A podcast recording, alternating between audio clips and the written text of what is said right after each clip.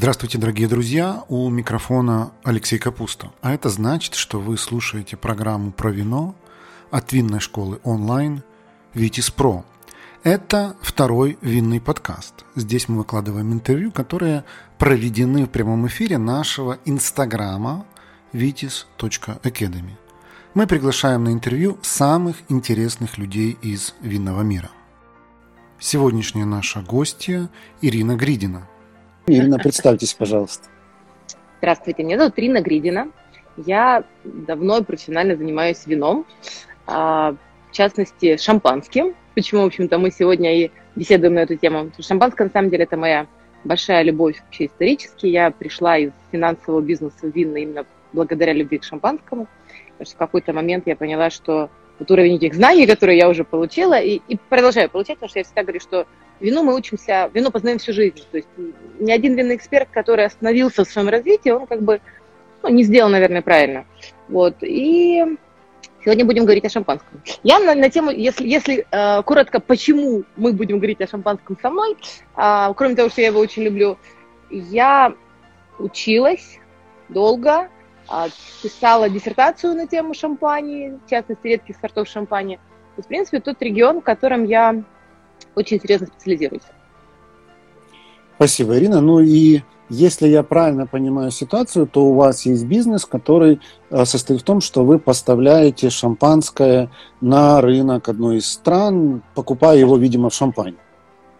Да, да, я импортирую шампань в Украину. Кроме того, я являюсь поставщиком э, ряда э, своих частных клиентов в Европе в том числе. Ну, естественно, это когда это не пересекается с эксклюзивными договорами там по этому дому и по этой стране. В общем-то, и да, у нас сейчас в Украине 5 производителей. Мы будем расширять наш шампанский портфель. Вот это, в принципе, не будет только шампань, конечно, но логично было с нее начать, что мы сделали. В общем-то, 5 шампанских э, домов для Украины, это, в принципе, ну, немало в одном портфеле, честно вам скажу. Вот, и они все, то есть я не представляю шампань как бренд в контексте бренда шампанского дома. Я э, как раз вот привожу вот этих вот маленьких гроверов, как мы их называем, фермеры, да, по-другому. Потому что шампань на самом деле это очень такой уникальный апелласьон, потому что земля, в отличие от всех вот других таких уже устоявшихся фирменных регионов, например, там, Бордо, э, Рона и так далее, вот земля принадлежит там виноделам, да, тем людям, которые, в общем-то, делают шампанское. А в шампане все наоборот. В шампане земля, земля крестьянам, а делают, значит, э, шампанское, покупая этот виноград, так называемые шампанские дома. Так вот, на самом деле земля крестьянам, там, по-моему, дальше шла фраза заводы рабочим, если я не очень путаю. Да, да, да. И да, я да, очень сомневаюсь, что в Шампане заводы принадлежат рабочим, в частности, что ну, сами винодельни принадлежат тем людям, которые там работают. Но давайте не будем перескакивать, потому что я понимаю, что э, ну, вам много что есть рассказать про регион Шампань. Но я хочу начать с вопроса, который может вас оскорбить. Я даже надеюсь, что это случится. Но, тем не менее, Да, видите, как я начинаю так сразу с разгона. Да, провокационно. А, тем не менее, это вопрос, который может э, быть правильным в контексте нашей аудитории, потому что зачастую люди, которые нас смотрят и слушают, это люди, которые делают только первые шаги в, там, в мире вина, в мире игристого вина и так далее. И вот они вот что считают эти наши такие умозрительные, умозрительные зрители, да, э, они считают, что лучшее шампанское – это просека. Конечно. А, но мне нужно, чтобы вы э, простыми э, и максимально вежливыми словами рассказали, что может быть что-то и по-другому. Ну, смотрите, во-первых, я никогда в жизни не оскорбила ни один напиток винный, ни один, потому что я слишком глубоко в этой теме. Я очень хорошо знаю, сколько труда, любви, страсти приносят зачастую виноделы для того, чтобы тот, тот или иной вот этот вот продукт, который мы с вами потребляем, там, наливаем пластиковые стаканчики, чтобы он вообще появился на столе. Я всегда говорю, знаете, как вот э, разница между посредственным вином и великим вином – это полшага. Но для того, чтобы эти полшага пройти и понять, как их пройти, зачастую виноделу нужна целая жизнь и еще опыт предыдущих поколений. Поэтому я ни в коем случае не отношусь ни... Вернее как, я, может быть, и отношусь а, с определенной долей, ну, по-честному, давайте скажем, снобизма. Мы же все винные снобы. Но я с большим уважением на самом деле... А я да. Ну, а я их не скрываю. Мы все разные. А, я всю жизнь шла к тому, чтобы постоянно пить шампанское. Но просека – это прекрасный напиток, который, в общем-то, на сегодняшний день является, по-честному, большим конкурентом шампани. А, большим, может быть, я это немножко преувеличила, но когда в этом году разрешили делать розовый просека, а его разрешили делать в мае вот, прошлого года, извините, то даже шампанисты, особенно в контексте нынешней ситуации, они задумались. Просека и шампанское, в принципе, очень сложно сравнивать, потому что это два диаметрально разные напитка, и вот это вот намерение винодела, когда они делают просека, когда они делают шампанское, оно диаметрально разное. Поэтому это, знаете, как, что ты больше любишь, рыбу или мясо? Вот так же просека и шампанское.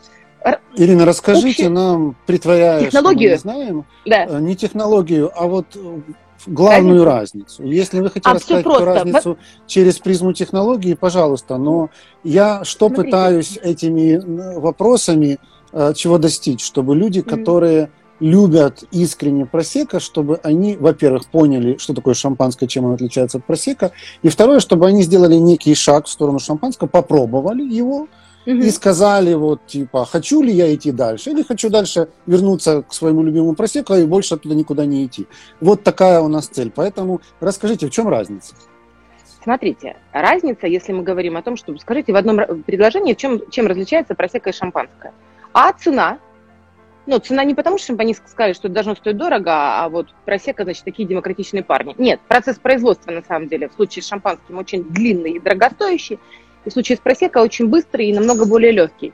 А разница, если в, мы говорим, вот напиток стоит бокал шампанского, бокал просека, то разница в том, что в просека у вас будет легкий такой освежающий напиток без сложности, с доминантой ну, давайте чуть-чуть привнесем сложности, первичных ароматов. Первичные ароматы те, которые происходят у нас, приходят из винограда и во время ферментации алкогольной. То есть это будут яблочки, грушки, какие-то лимончики. Мы берем бокал шампанского и имеем, на самом деле, совершенно другую историю. То есть мы имеем не вот эти яблочки, грушки, а мы имеем уже какие-то бриоши, какую-то там венскую выпечку, выпечку, а вот эти ноты дрожжей, вторичные ароматы. То есть, в принципе, ароматика просека и шампанского на самом деле даже не нужно для этого пить напиток, и это очень легко можно узнать, ну, немножко потренировавшись, просто из носа. Потому что гамма ароматов совершенно разная. Ну и, соответственно, комплексность и вот эта вот сложность напитка, она тоже различается. То есть, ну, мы уже поняли, да, наверное, все, надеюсь, все поняли, что просекко ты пьешь быстро, не задумываясь, не задумываясь особо э, где-то там на пляже или у бассейна, а шампанское – это уже более сложный напиток, к которому ты относишься уже, ну, я бы сказала, серьезнее. Это мое мнение. Супер, спасибо. Ну, вот примерно, примерно такого ответа я и хотел, ну, как бы ожидал и хотел получить. Может быть, без вот этих вот словечек а первичные, вторичные А ароматы, запомнят люди, запомнят. Думаете, да? Конечно. Ну, кстати говоря, вот я зрителей наших хочу спросить, а скажите, нам более сложными словами говорить или более простыми? И вообще вот тема, которую мы затронули, это по сути мы как бы подходим к шампанскому через некие там более простые варианты. Насколько вам интересно вот слушать именно то, о чем мы сейчас говорим? А пока люди думают, я надеюсь, они дадут нам какой-то ответ в, ну, в нашем чате. Я, кстати говоря, вот э, недавно обнаружил совершенно случайно, потому что как раз решил сделать сюжет про, ну, не знаю, что в жизни случайно, что не случайно, но тем не менее, про просека для YouTube-канала, который называется «Что пьем?». И мне такая цифра попалась, что в 2018 году просека было продано 600 миллионов бутылок, а шампанское, по-моему, 360 или 340 э, в мире. Э, то есть mm-hmm. просека сейчас в два раза опережает по бутылкам. У меня не было статистики по деньгам. Я думаю, что ну, шампанское не, не, по деньгам все наоборот. Сильно, да, да, да, сильно да. При, при, обгоняет просека. Но вторая цифра, которую я тоже случайно узнал, заключается в том, что эта ситуация, которую я сейчас цитирую по состоянию на 2018 год, а, случилась только в 13-м. То есть просека обогнала шампанское в бутылочном выражении только в 13 году. И вы упомянули, что да, что это становится сильным конкурентом. Вообще э, просека победит шампанское, или это всегда будут два таких параллельных мира, которые будут там где-то дружить и немножко иронично смотреть в сторону друг друга? Ну, смотрите, давайте говорить по-честному. Я же человек, который э, не просто пьет шампанское, я еще понимаю бизнес, потому что я, ну, не знаю, вы знаете, не знаете, еще учусь в самом кошмарном институте вина, ми, вина мир, э, в мире. Это в Британском институте мастеров вина. где тебя очень-очень жестко значит, прессуют за то, чтобы ты понимал бизнес. Не только понимал напиток, поэтому, а еще понимал, как мы вас деньги. и пригласили, Ирина, потому что вы нам можете дать как раз вот взгляд, да, да, который другие не дадут, именно. Смотрите, так вот. Так вот, с точки зрения э, вкусов, я не буду уже говорить слово органолея, это вкусов, не надо. Просека шампанское никогда не будет пересекаться. Это два диаметрально разных напитка. С точки зрения кошелька потребителя, а потребитель всегда голосует деньгами, просека может подвинуть продажи шампанского. Станет, ну, смотрите, 300 миллионов на самом деле, это, скажем так, золотой стандарт шампани. И давайте тоже по-честному говорить. В этом году шампань продала на 30% меньше в прошлом смысле, ну, говорим про 2020, mm-hmm. по объективным причинам. Не потому, что там прекрасные бутылки Бенуа де Ю или Улес Калян стали продаваться меньше. У них как были квоты вот такие, так и остались. Но большие дома стали продаваться меньше. Потому что большие дома, и я не буду никаких имен приводить, но бренды – это вечеринки у бассейна, это напиток вот больших собраний и так далее, и так далее. И сейчас, э, да, ситуация Но вы сказали, не очень что хорошая. причины объективные. А что это за причины? Потому что а, я, например... ковид, ковид, ковид. А, ковид больше всего из всех винных э, апелласьонов поразил именно, к сожалению, шампань. Потому Почему? что потому что напиток больших собраний, вечеринок и праздников. Потому что mm люди сказали, nothing to celebrate, нечего праздновать, все, ковид, собраний нет, максимум три человека. Это же у нас, знаете, как могут, три человека могут собраться, но русские по-прежнему в Германии ходят друг к другу по 10 человек. Немцы ходят по три человека. Ну, и также ходят австрийцы и так далее, и так далее. А, смотрите, самые два рынка больших самых для шампани – это Британия и Штаты. Британия в бутылках, ну, исторически британцы сделали этот регион, уже не говоря о том, что если вы меня спросите, я вам расскажу классную историю про то, как британцы сделали шампанский метод, придумали. Об этом мало кто знает. Спрошу, да. Потому а, что люди вот, считают, что его сделал Дом, Дом Периньон, а он вроде Нет. как не был британцем. Ну, вы потом расскажете, да. Не, не был. Так вот, смотрите, два самых больших рынка, если мы говорим про деньги, это Британия в бутылках исторически и Штаты. Но при этом Британия покупает все более и более Э, ну, я не буду говорить дешевое отношение шампанское, это, мне кажется, оскорбительно, недорогое шампанское, а Штаты покупают самое дорогое шампанское. То есть вот все престиж кюве можно спокойно отправлять в Штаты. Так вот, угу. э, ну и там дальше, кстати, на третьем месте идет Япония. Маленькая-маленькая Япония, но которая при этом понятно, что прекрасное сочетание самого напитка и, их еды. И третья, третья в мире страна импортер шампанского, я поняла. А, так вот, когда случился ковид, сказали, что все, собственно, праздновать нечего. А, соответственно, продажи упали. И ну, по статистике, кстати, в, в этом году в шампане разрешили сделать а, меньше на то есть Шампань – это один из немногих регионов в мире, где на законодательном уровне определяют, сколько ты должен выпустить урожая. Вот, условно говоря, у вас есть э, гектар в Шампане, что, кстати, не очень плохо. Не совсем там они фермеры, правильно вы сказали. Вернее, как, может, и фермеры, но не совсем крестьяне. Потому что земля, допустим, в Кот-де-Блане сейчас стоит до 3,5 э, миллионов евро за гектар. И никто не продает. Вот класс, да? То есть... Ну, э, они, они такие не единственные, поэтому у меня это не вызывает большого удивления. Мне кажется, что в Бургундии ситуация примерно такая же. В том смысле, что земля дорогая, и никто не продает. Никто не продает, да. Ну, а это же вообще, это, кстати, соседние, мало того, веками ну. раньше конкурировавшие регионы. Пока шампань не начала делать э, бульбашки, то, что мы называем, до этого они очень сильно конкурировали. А, ну, в общем-то, Make Story Shot, э, продажи сильно упали, и разрешили, этим летом на законодательном уровне разрешили сделать меньше, ну, то есть собрать меньше винограда, а сделать меньше шампанского – чем они это делают обычно, для того, чтобы не провалить цену. Хорошо. А, ну тогда, раз уже подошла наш, э, наша беседа к теме изобретения метода, то расскажите, где там британцы походили. И, если можно, в двух словах, крайне простым, ага. так сказать, выражениями, в чем же изюминка метода традиционного или как там да, его я... еще называют, классического? Не-не, не переживайте, я сильно в детали глубоко уходить не буду, я понимаю, чем Но история такова, что британцы, в принципе, британцы это та нация, которая, благодаря которой мы имеем шампань, бургундию, бордо, благодаря которым пьем прекрасные портвейны, потому что в Британии виноград раньше, раньше никогда не рос. Сейчас, ну, вы наверняка знаете, что есть уже прекрасное, кстати, британское игристое вино, которое на полном серьезе начинает конкурировать с шампанью. И оно дороже, правда, поэтому это пока еще немножко как бы дистанцирует, да, шампань. Но на самом деле 300-400 лет назад никто об этом говорить не мог. То есть мир становится, климат, да, становится теплее. Ну, я надеюсь, мы об этом спорить не будем, вы это понимаете. Не отвлекайтесь, Ирина. А, так вот, британцы покупали вино тихое. Оно приезжало в Британию из, из Франции, соответственно. А, и в какой-то момент, значит, в Королевском совете Британии, в Лондоне, это было в 1662 году, Кристофер Море выступил с э, докладом о том, как из э, тихого вина можно делать игристое.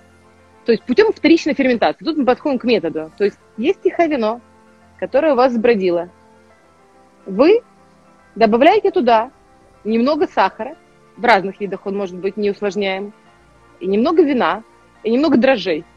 У вас начинается вторичное брожение, и так как вот этот вот напиток вы держите не в бочке, а желательно в бутылке, закрытой на пробку, соответственно, то поскольку сложное понятие, но я без него не могу объяснить, газы – это продукт ферментации дрожжей, в общем-то. То есть, вернее, продукт алкогольной ферментации. То есть выделяется СО2, поскольку бутылка у нас закрыта, СО2 этот накапливается в бутылке. Получается игристое вино. В данном случае, конечно, в Британии это не было шампанским, ну, то есть это было игристое вино, хотя тогда еще можно было все называть шампанским. Вот. И через, кстати, только 6 лет после этого события Дон Периньон переступил порог Авеле, аббатства, в Шампане. То есть этот закон, есть документированный он... факт, да, он, он, он в Британии. Получается, что шампанское придумал не Дон Периньон, а британцы. Ну да. Так Или все факт. же, я пытаюсь понять просто, ага. Или это просто, знаете, два параллельных э, события. Э, в Британии там придумали, а в Шампане сделали, не зная о том, что в Британии придумали. Ну, не совсем так. Смотрите, когда мы говорим про то, что изобретение, метод и так далее, мы говорим о том, что это намеренное было действие. Если у вас по ошибке забродила ваша бутылка, то это едва ли можно назвать методом. И то, что происходило в шампане раньше, до этого, ну, мы же все знаем, что там какие-то бутылки, там газы и так далее. Это все происходило потому, что климат суровый, континентальный климат. Это север Франции, Шампань, 150 километров от э, Парижа. То есть выше там на, начинается уже Нормандия и так далее. Виноград э, ну, как до какой-то степени вызревал, э, вино начинали делать, и поскольку температура в подвалах понижалась с приходом зимы, то дрожжи останавливались. Дрожжи это такие вот субстанции, которые а, им нужны определенные условия, комфортные, чтобы работать. Они не будут работать, когда холодно. Они ну, засыпали, короче говоря. А когда температура просыпалась, они снова просыпались и начинали снова свою работу, то есть снова набраживать, набраживать газики. И вот в этот момент, когда вот это вот дрожжи спали, виноделы тогда еще не понимавшие природу происходящих процессов. Сейчас мы с вами живем в золотом веке виноделия. Сейчас золотой век виноделия. Все понятно. Ну, практически все, скажем так. Это, это, многие процессы объяснили. А тогда не понимали. И виноделы думали, что все, вино закончилось, брожение, значит. Они его укупывали, а потом открывали, а там газы.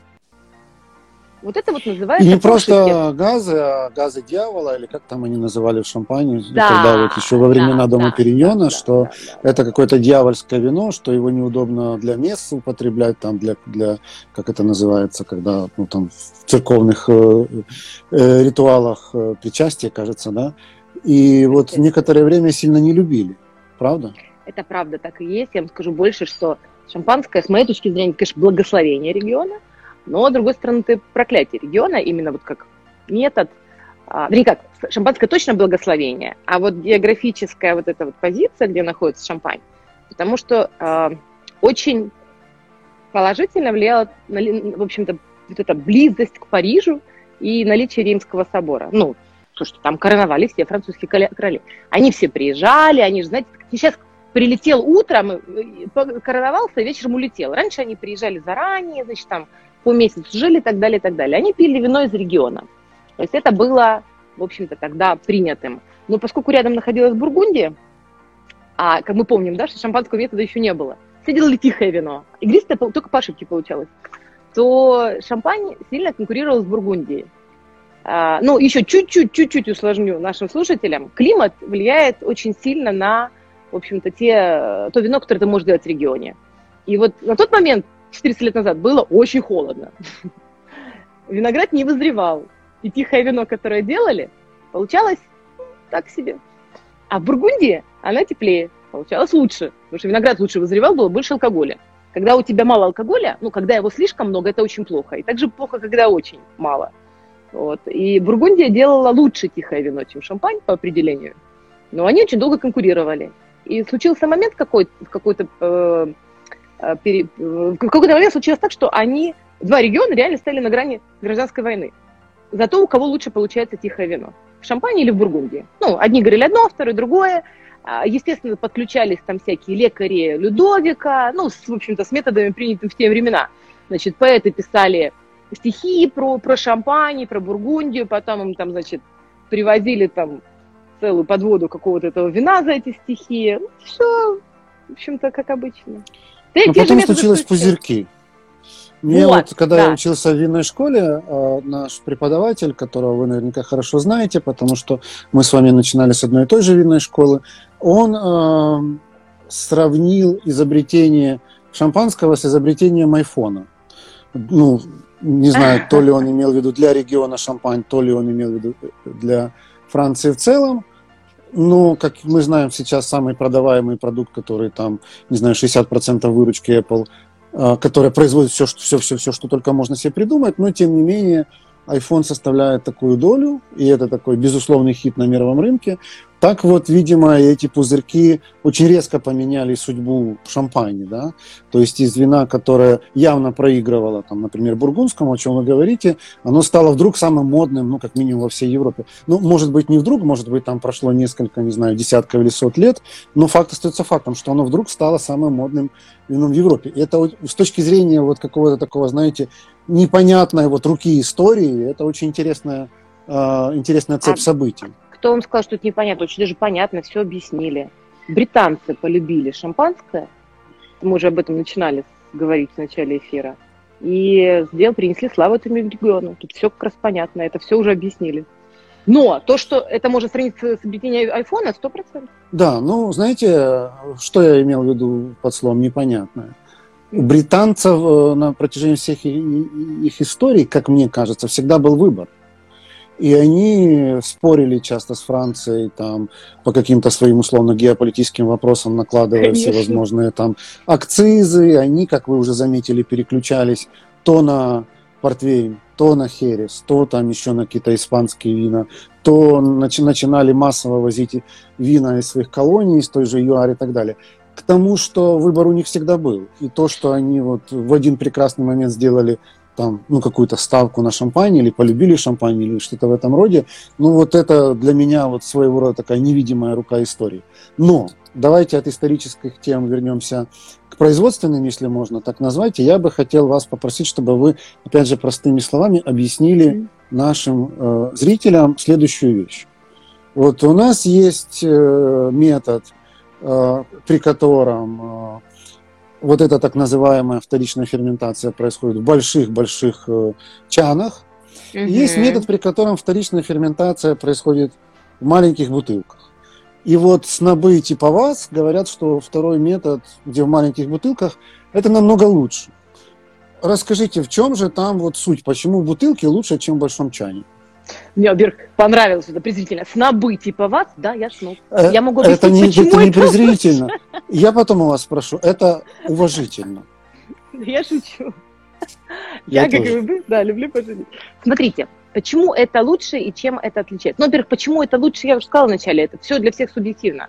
Если ты не хочешь задумываться и, и тебе нравится а, легкий простой напиток, и у тебя нет вот этого вот намерения сильно углубляться в него, то может быть просека. Это вообще не вопрос. Так можно и в музей не ходить, можно и книги не читать, так тоже можно жить. Это же каждый выбирает себе свое. Да, да, да, да. Так вот, э, как мы делаем шампанское? Во-первых, нужен виноградник, естественно. У вас должен быть виноград. Ключевое условие – этот виноград. То есть кажется, все очень легко, но на самом деле нелегко. Этот виноград должен быть, во-первых, определенных сортов. Потому что уже объяснили почему там тот же пино-нуар и шардоне идеально подходят, да, а ароматические сорта не подходят. Потому что должен быть достаточно нейтральный виноград, который, на который можно Ирина, потом наложить будет все остальное. Проще я говорить, сеть... да? Не-не-не, не в этом дело. А, я немножко хочу сузить тему. То есть я не о том, почему шампанское есть шампанское. Я не про меловые почвы, а, я не про виноград, а, а я, я не, не про ручной сбор. Я сугубо про то, почему в бутылках лучше, чем в чанах. Нет, так я сейчас вам про методы рассказываю. На Хорошо. самом деле, если возьмете Тасманию, если возьмете Франчакорту, то там везде у вас будет пино и шардоне. Это есть ягоды, которые во всем... Ну, возможно, и но если Британии я возьму каву, то там не будет пино и шардоне. И а, я считаю, что кава, кава да. это сильно недооцененный напиток а, с да, точки зрения знаете, того, что делают именно классическим методом. Да, но вы видели, что там тоже решили использовать сорта классические уже? Не, ну сорта классические используют, так это сказать, все... когда, когда ты не можешь работать с неклассическими. Но это, это не об не этом я вас спрашиваю. Спорить. Да, не об этом Виноград, я вас спрашиваю. Я спрашиваю, пер... почему в бутылке Смотрите, лучше, чем в чане? Нужно получить э, в бутылке, так называемый классический метод, вам нужно сделать две ферментации. Первая это ну, ферментация, это брожение, да. Первое нужно получить базовое вино, потом к нему мы добавляем, мы уже говорили, дрожжи, сахар, и запускаем вторую ферментацию, и все это дело, значит, э, укладываем, есть такое красивое слово, сюхли, на осадки. Укладываем бутылку, значит, горизонтально, и вот те, кто был в каких-то там подвалах, неважно, в шампане или там у любого другого классического производителя, это действительно глубокие подвалы, где вот такими штабелями лежит много-много этих бутылок. Вот э, вино, допустим, если мы берем шампань, то это минимум 12 месяцев. То есть вот эти регулирования, да, они отличаются со страны к стране. В целом считается, что чем больше, чем больше бутылка провела на осадке времени, тем лучше. Там Скажите, тоже есть... что такое осадок? А, спасибо. Дрожжи кушают сахар и выпадают в осадок. То есть, То есть умирают происходит... и выпадают в осадок? Умирают и выпадают в осадок, да. То есть вот в этой вот, и вот вопрос. пока она лежит, Объясните, почему, э, когда вино лежит на мертвых дрожжах, это хорошо. Потому что начинается процесс, который называется автолиз. Автолиз дрожжей. Ну, извините, не придумали другого слова, синонима, как объяснить. Говорю, как есть. Okay. То есть происходит насыщение вина ароматами. И вот как раз вот благодаря вот этому автолизу дрожжей мы получаем все эти прекрасные тона бреши, выпечки и прочее, прочее. Вся эта гамма хлебобулочных изделий. Ну, потому что есть много красивых синонимов, которые их описывают, ну, так, чтобы упростить, я говорю, хлебобулочных изделий. И когда, но это еще не все, то есть дрожжи лежат, лежат, лежат, винодел приходит к решению, что нужно продавать вино, ему нужны деньги, условно говоря, да? Он получил заказ. Что делать? Что было раньше? И что мешало пить, в частности, ну, давайте будем говорить шампанское, понимая, что шампанское на тот момент э, все называлось. А, вот эти как раз дрожжи, которые выпали в осадок, и они у нас лежат, то есть если ты смотришь на бутылку эту, да, в подвале винодела, то вот такой прям серьезный осадок, и вот здесь вот вино. Как это раньше происходило? Эту бутылку подавали на стол, там же открывали, быстро выпивали, то есть нужно было быстро налить в бокалы и быстро выпить, потому что дрожжи, они э, в тот момент оставались у вас на донышке бутылки. Но понятное дело, что это мешало продавать шампанское, и был придуман, в общем-то, процесс а, такой сложный сначала ремюажа, а потом дегоржажа. То есть ремюаж – это, по сути, сведение вот этого осадка к горлышку. А, есть человек, до сих пор во многих э, домах классических, во многих регионах мира есть люди, которые делают руками. Может делать машиной, может руками. То есть человек за 8 недель каждый день, поворачивая бутылку в определенном направлении, под определенным углом, все приводит к тому, что у тебя бутылка лежала вот так вот, начинает лежать вот так. То есть все дрожжи у вас скопились у горлышка. И что вам остается? Правильно, их надо туда убрать. Тоже раньше не знали, как это делать, сейчас научились. Этот процесс называется дегоржаж. То есть, если ну, один из процессов берем, горлышко замораживается с помощью там, специальных, ну, уже есть оборудование, которое делает, естественно, замораживается, бутылка быстро вскрывается, вот этот вот лед, который заморозился, то он же осадок, выпрыгивает из бутылки, в эту же бутылку заливают резервное вино, ну, чтобы долить до края, закрывают ее, и вот такое вино уже можно продавать. Ну, немножко там выдержав погребе, чтобы э, процессы нормализовались. Ну, это так уже для педантичности я добавила. Спасибо большое. То есть, э, вот э, опять же, притворяясь человеком, который слышит эту историю впервые, я хочу уточнить, насколько я правильно понимаю эту мысль, или все-таки, может быть, ее немножко перевираю, что э, когда вино при вторичном брожении и, и потом находится на дрожжах, на мертвых, определенное время, там, насколько я помню, в шампанском от 36 месяцев в шампане и больше, и там до многих-многих лет. От 12, да, это для uh-huh, каких-то uh-huh. отдельных категорий, да? Для а, винтажных, да. Для винтажных. То дрожжи насыщают некими новыми вкусами, ароматами вот этой вот дрожжевой группы.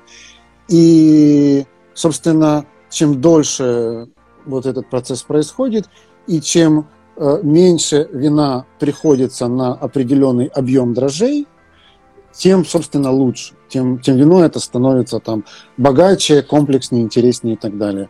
Вот правильно ли я эту мысль понял? Да, ну по поводу количества дрожжей я бы так вот не говорила. Количество дрожжей влияет, знаете, на что? На давление в первую очередь. А, извините, не дрожжей, сахара, сахара. А, по поводу дрожжей, ну, есть определенное количество, которое добавляется. Насколько его пропорция, я, я не думаю. Ну, то есть я, я, честно говоря, вот, вот этот момент я не изучала прям очень глубоко. Сахар, да. То есть только на, на самом деле там сто лет назад посчитали, что нужно добавить ровно 24 грамма сахара на литр для того, чтобы mm-hmm. получилось вот столько пузырьков, сколько вам нужно. Ну, потому что пузырьки – давление, понимаете? Вам не нужно там давление 12 атмосфер, условно говоря, в бутылке. Вам нужно там 4-6. А что иначе вы пока будете ее вскрывать, вам нужно будет 5 людей рядом, которые будут помогать, чтобы это все не взорвалось. Ну, стекло же должно еще выдержать это давление, нужно понимать. Почему бутылки раньше взрывались? Потому что не было стекла. Это что англичане придумали уже стекло, которое могло выдерживать вот это вот давление. Окей, спасибо, Ирина. Тогда следующий вопрос. Вот э, представим себе, что человек решил по познакомиться с дрожжами, имеется в виду уже выраженных в шампанском, и приходит в магазин, некий хороший магазин, не в супермаркет, там, условно говоря, там какого-нибудь уровня Ашана, ничего против Ашана не имею, но там другая линейка вин обычно стоит, чем, условно говоря, в хорошем винном магазине. Вот он приходит в хороший винный магазин, а, подходит к полке с классическими винами, я имею в виду игристыми, сделанными классическим методом, находит тот раздел, где написано шампанское, начинает изучать этикетки. У него нету рядом какого-нибудь кависта, который ему поможет. На что ему обращать внимание и с чего ему начинать? То есть есть ли какие-то советы вот для тех людей, которые решили сделать первые шаги в мир именно шампанского? С чего ему начинать? С чего ему начинать? Ему, ей? Ну, я бы на самом деле, как я бы сделала для себя, я бы взяла две бутылки, позвала бы друзей, одну бутылку просека и одну бутылку шампанского. Какую бутылку mm-hmm. шампанского купить? Слушайте, мы находимся в 21 веке, сейчас все можно получить в интернете. Можно за- загуглить и все, все точно прочитать. Что, когда, каких производителей и так далее. Не, ну представим, что у нас нет времени гуглить. Слушайте, у нас нет времени и желания, и кроме того, мы не поймем, что там написано в интернете, потому что там написано понятно какими словами.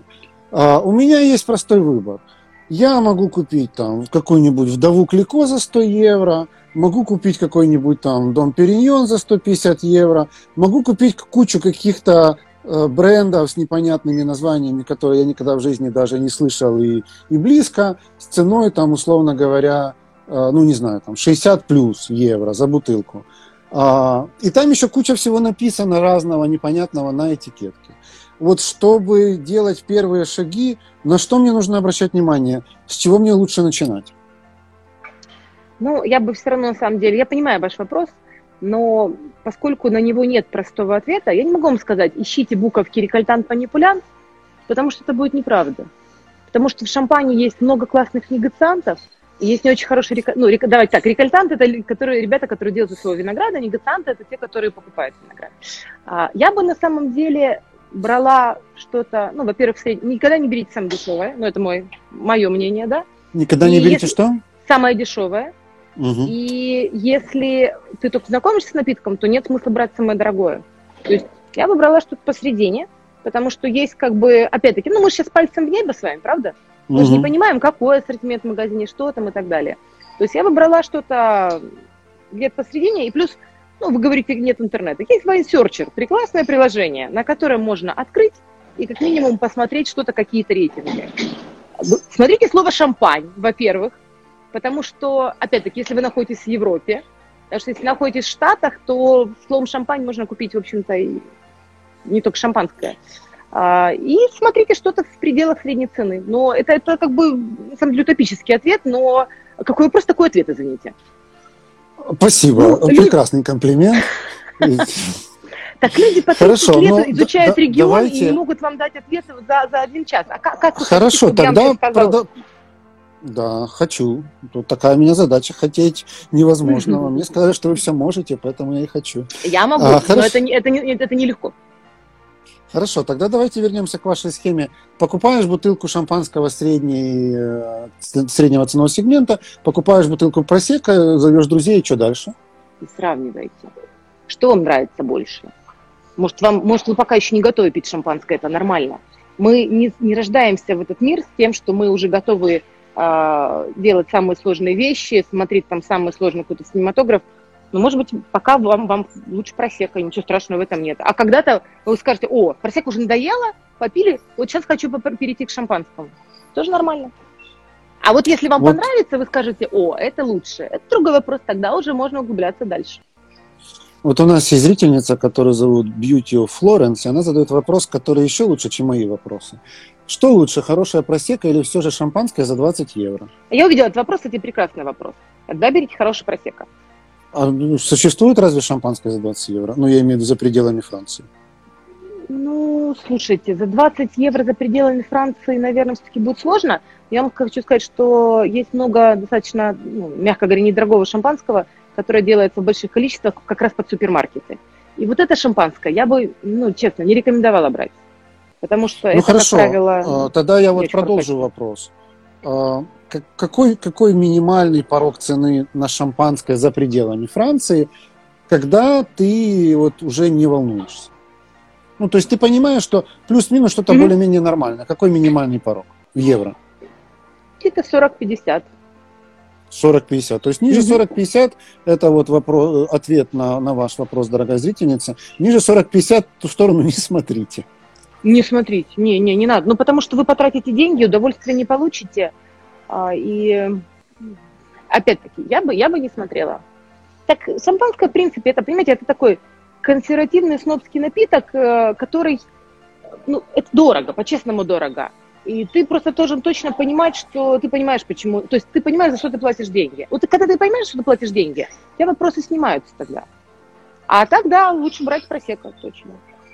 Тем более сейчас много, слушайте, реально, есть много хороших просека. Слушайте, я думал, что у меня эфир будет с рекламой шампанского. А у нас какая-то такая, знаете, вот тема пошла, что типа не разбираешься, не подходи к полке. Нет, я так не сказала. Я сказала, попробуй и скажи, нравится ли тебе. Потому что, может, не нравится. А может, вообще, зачем сразу, вот вы сразу так, знаете, просека или шампанское? Может, сначала попробовать каву, а взять франчакорту, а взять там тот же, ну, мы не будем уходить, да, там, в британские игристые вина, там, взять э, и бутылку шампанского. Или Южную Африку, например, где делаются прекрасные игристые вина. Хорошо, спасибо, Ирина. Вопрос, который я обещал вам задать, но вот смотрю, время уходит, потому что мы так вот интересно ведем беседу, как мне кажется. Но я не могу его не задать, потому что у нас всегда среди зрителей есть определенная часть людей, которые мечтают о собственном винном бизнесе. Если я правильно там слышал от каких-то наших общих знакомых вашу историю, то вы занимались там каким-то финансовым, банковским бизнесом, потом в один прекрасный день, ну там понятно, изучали, изучали, изучали и решили, что вы сможете сделать именно винный бизнес и вот учредили компанию, я так понимаю, что там через некоторые промежуточные шаги, связанные с туризмом, а, именно которая занимается тем, что привозит шампанское, то есть некий такой алкогольный дистрибьютор. Если можно, коротко расскажите, как все это было, и самое главное, знаете, что мне интересно, ваши выводы. Вот насколько такой бизнес вообще интересен, если да, то для кого? То есть начиная с вашей истории, потом переходя к неким таким выводам. А, ну, смотрите, по, по поводу вопроса, там, вы там попытались, я не, не попыталась, я это сделала. Более того, я сделала успешный бизнес, который за полгода стал серьезно беспокоить некоторых людей. Прошу Но... прощения за слово попыталась. Вы мне вопрос, я вам ответ. Два провокатора собрались. Смотрите, я вам честно скажу, что я, э, ну, наверное, даже слишком... То есть не нужно иметь тот уровень знаний, который я имела, да, подходя уже к этому бизнесу. Очень многие делают гораздо проще. И, и не все относятся к вину с тем пиететом, к которому отношусь я. Ну, то есть, действительно, у нас дома, я, я честно сейчас говорю, да, вино – это продукт э, такой вот, ну, священный – это не то слово, которое в контексте этого напитка можно употреблять, но это действительно продукт с очень особым статусом. Именно потому, что я глубоко понимаю процессы, которые связаны с его производством.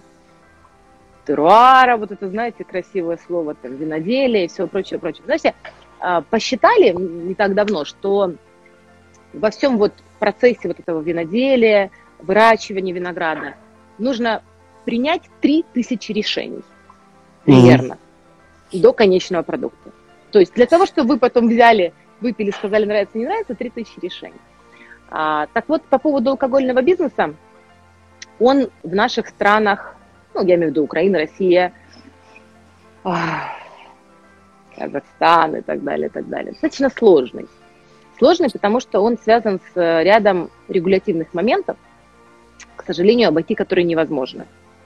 А, с моей точки зрения, это плохая практика, потому что эта практика мешает э, появлению новых таких же вот небольших дистрибьюторов, а, которые, может быть, они, ну, как, допустим, ты можешь делать в Европе, ну, что у нас есть лицензирование, и ты его ни, никуда не можешь обойти. И лицензия это дорого, но вопрос даже не в том, что это дорого, а это сопряжено с рядом, то есть лицензию нужно обслуживать давать отчеты там, и так далее, и так далее. То есть процесс достаточно сложный бюрократически, по-честному. И поэтому у нас на рынок допускаются в основном большие компании, которые могут себе позволить платить эту лицензию, ее стоимость, да, и, соответственно, ее обслуживать. Вот, но но вы, Если... я так понимаю, не имея какого-то там экстремального стартового капитала, тем не менее смогли этот вопрос решить и построить успешный бизнес. А, я даже не спрашиваю, а. как вам это удалось, хотя это тоже интересно. Если вы сможете ответить в двух словах, то, то, то я буду очень благодарен. Но меня даже интересует, вот, знаете, вот ваш, ваш вывод из всего того, что, что вы прошли на вашем жизненном пути с точки зрения алкогольного бизнеса. Алкогольный бизнес – это интересная тема для людей, которые любят вино, или же все-таки это, это слишком сложно? Ну, по-честному, это сложно, потому что либо вам нужно пройти весь путь, который я прошла, это много-много лет и очень много денег. Потому что я посчитала, что только за последние несколько лет потратила около 60 тысяч евро на все про все. Ну, вот как вы считаете? Это, это я еще ничего не сделала, то я только поучилась. Поездила это вы, везде. Вы, вы про стоимость обучения, да? Да, да, все вместе, со всеми там поездками, дегустациями и так далее. Ну да, ну как mm-hmm. бы, если вы готовы, то есть как-то про то, что не, не, не имея денег, ну тут, во-первых, это еще это время, это, это, это мало того, что деньги занимают, еще времени кучу занимает. Мы же про это не спросили. Деньги это не самая большая проблема. Самая большая проблема, что занимает все твое время. Но почему у меня получилось? Ну, я отвечу, это очень просто. Во-первых, я действительно долго этому училась, и, а до того, как я начала учиться, я уже долго коллекционировала вина. То есть это mm-hmm. я уже осознанно пришла потом к учебе и так далее, и так далее. И я это делала, по сути, всю жизнь. А во-вторых, я умею продавать. Вы это ключевое. Продавать. Угу. Тут вот Анда Руса уточняет, 60 тысяч евро, видимо, у нее в голове, не знаю, это он или она, если вроде на, на аватарке женщина нарисована, не укладывается цифра, что э, разобраться в вине недешево стоит. Это стоит очень дорого, потому что нужно понимать, что винное обучение – это же не только наши там э, платы в какие-то там академии, там поездки и так далее. Это еще большие дегустационные фонды. И вот когда мы подходим к дегустационному фонду, на самом деле мы подходим к настоящей стоимости. На вино можно потратить... А вино расскажите, это... что такое дегустационный да. фонд? Это те вина, которые вы покупаете за собственный счет для того, чтобы потом иметь возможность там сдать какой-то экзамен и что-то в этом роде, правильно? Для того, чтобы потом иметь возможность сдать экзамен, для того, чтобы потом иметь возможность понимать стиль этого вина, Потому что mm. на самом деле слепая дегустация это, знаете, я всегда говорю, вот, люди сейчас любят играть в слепые дегустации. И, ну, в общем-то, все сходятся во мнении, что это три, три есть удачных фактора.